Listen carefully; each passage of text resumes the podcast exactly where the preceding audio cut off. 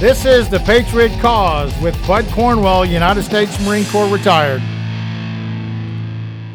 Welcome back, Patriots. This is the Gunny, and I want to thank you very much for listening to the Patriot Cause. Share it far and wide.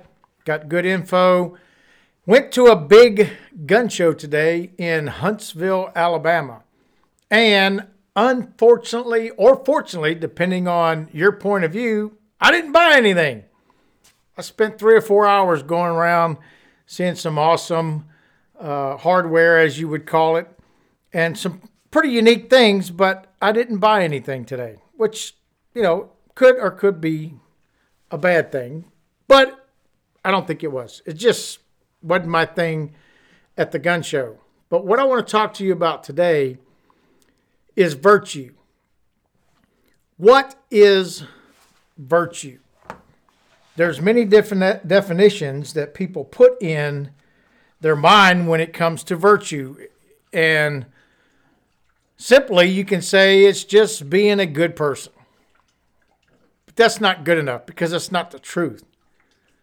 If you just say just being a good person, then what's the basis behind just being a good person? So, we're going to talk about virtue. We are also going to talk about the necessity of virtue, well, not necessarily me, but a clip I'm going to play, going to give you a better understanding of why we must have virtue in our republic to succeed in a free country. And we're also going to talk about virtue signaling, which is the opposite of having virtue. Virtue signaling lead, follow, or get the hell out of the way. This is the gunny. As for the enemies of freedom, those who are potential adversaries, they will be reminded that peace is the highest aspiration of the American people. We will negotiate for it, sacrifice for it. We will not surrender for it now or ever.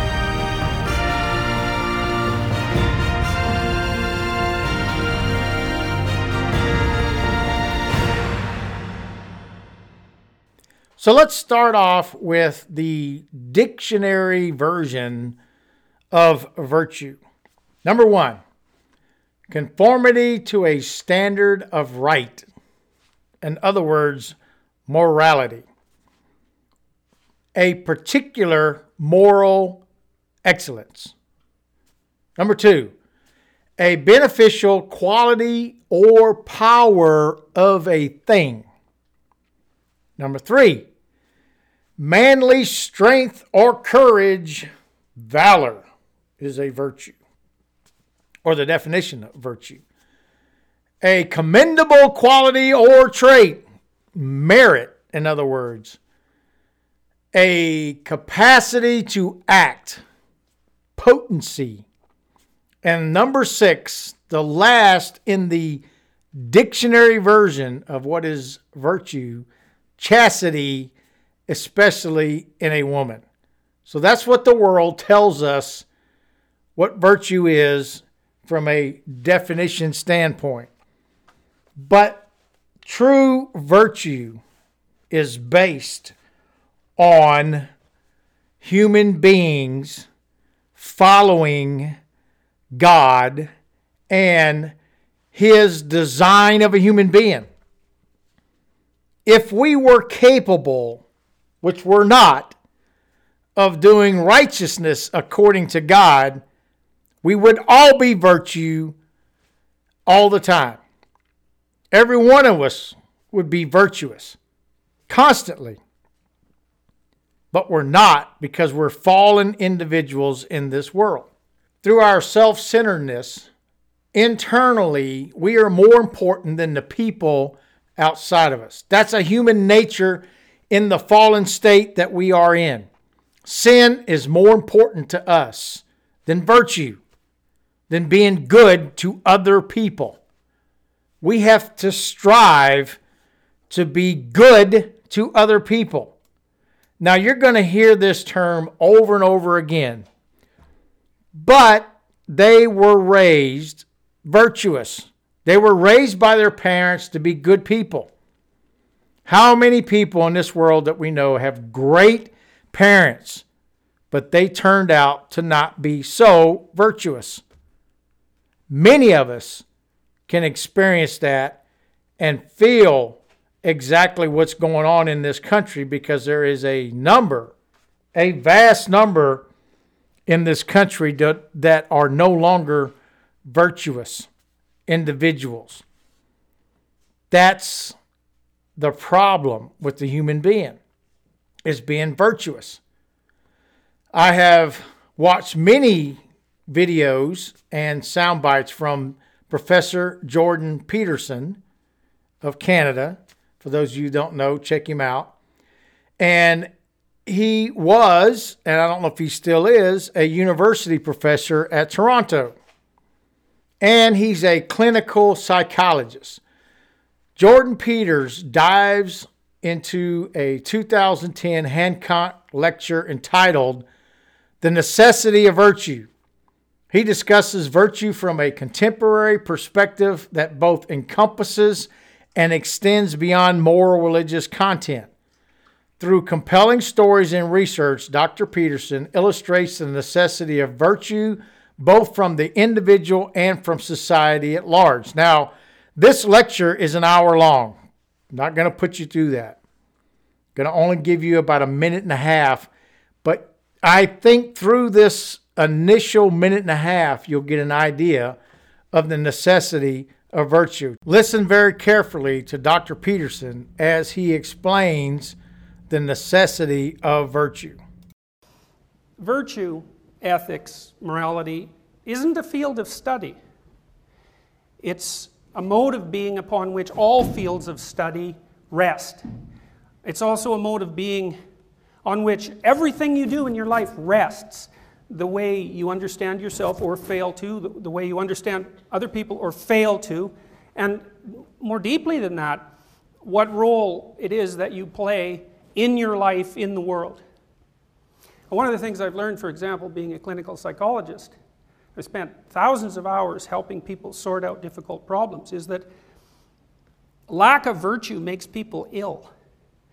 I'm not saying that my clients themselves lack virtue. I suppose some of them do and some of them don't, but to the degree that they're embedded in a network of relationships where virtue is fundamentally absent, they're tortured and tormented and they're unable to find firm ground. And that's not a biological problem, even though biologically fragile people might be hurt more by a lack of virtue. A lot of what you do in a real relationship with people, and at least to some degree a clinical relationship is supposed to be real, is provide a forum where people tell the truth and that's hard because people don't like to tell the truth, particularly. The truth is difficult. Um, this is the big takeaway from Dr. Jordan in that minute and a half clip that I just played for you. Many people have this issue. They're embedded in a series of relationships where virtue is fundamentally absent. Do you remember the days where your parents taught you to say yes, ma'am, Yes, sir. That's being virtual, respect for elders, respect for others. Many people do not have this. They have no respect for anyone around them. And so they form these series of relationships with like people. People like them because they become comfortable in being self centered and selfish in their actions and they're all like this. So you have a group, a large group of people that have no virtue.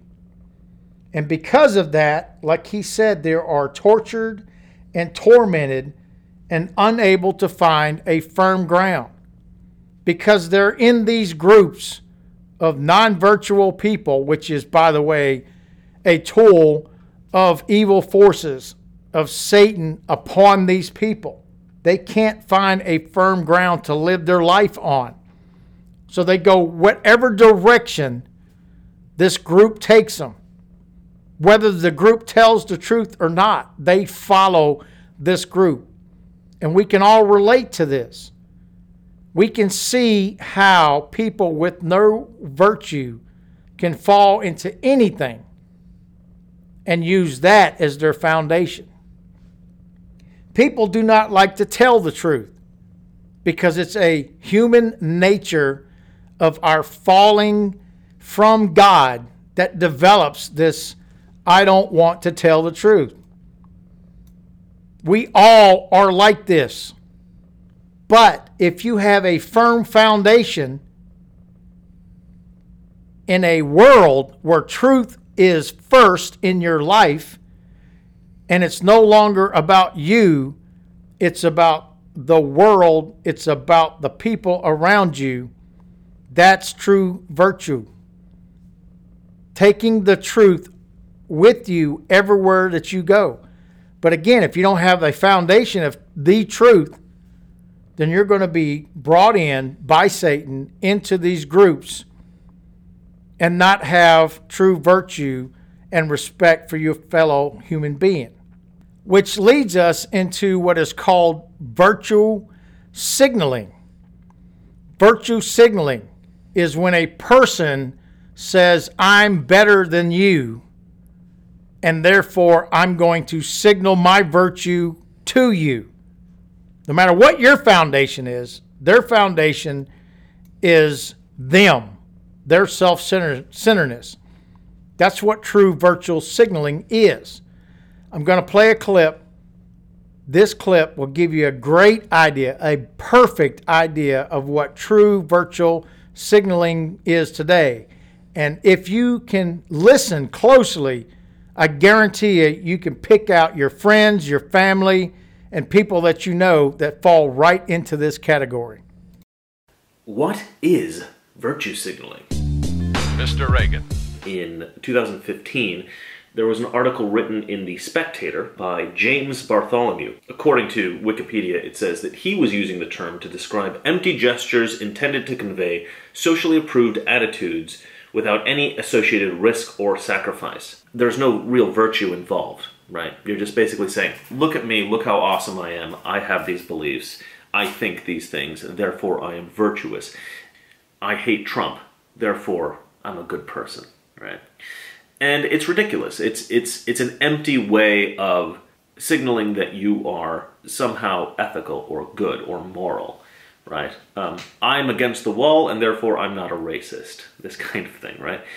And the, the, what, so, what's the problem with this? What's the problem with saying that you hate Trump online or saying I don't like a wall and therefore I'm not racist?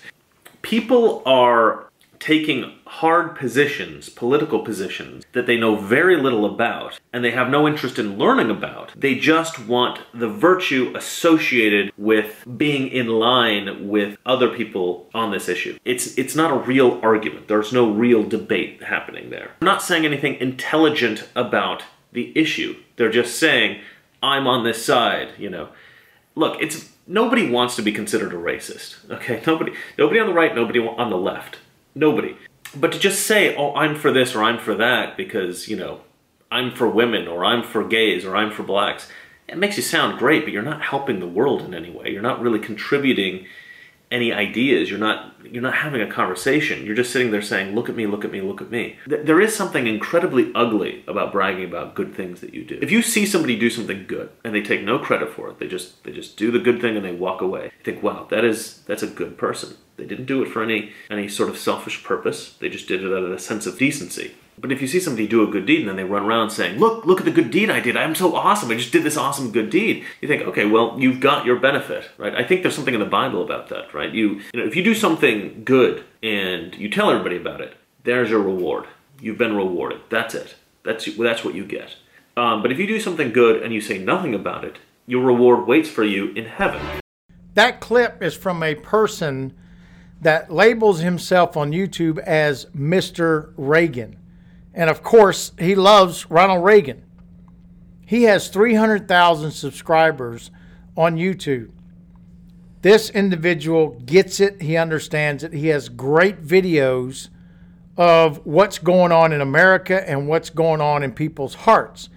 What is important is the fact that he said that the Bible tells you the truth about virtue.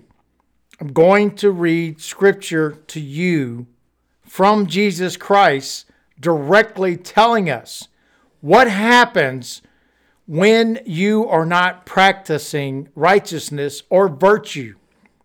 Matthew 6, 1 through 4, and Jesus says this Beware of practicing your righteousness before other people in order to be seen by them. For then you will have no reward from your Father who is in heaven. Thus, when you give to the needy, sound no trumpet before you, as the hypocrites do in the synagogues and in the streets, that they may be praised by others. Truly I say to you, they have received their reward. But when you give to the needy, do not let your left hand know what your right hand is doing, so that your giving may be in secret, and your Father who sees in secret will reward you.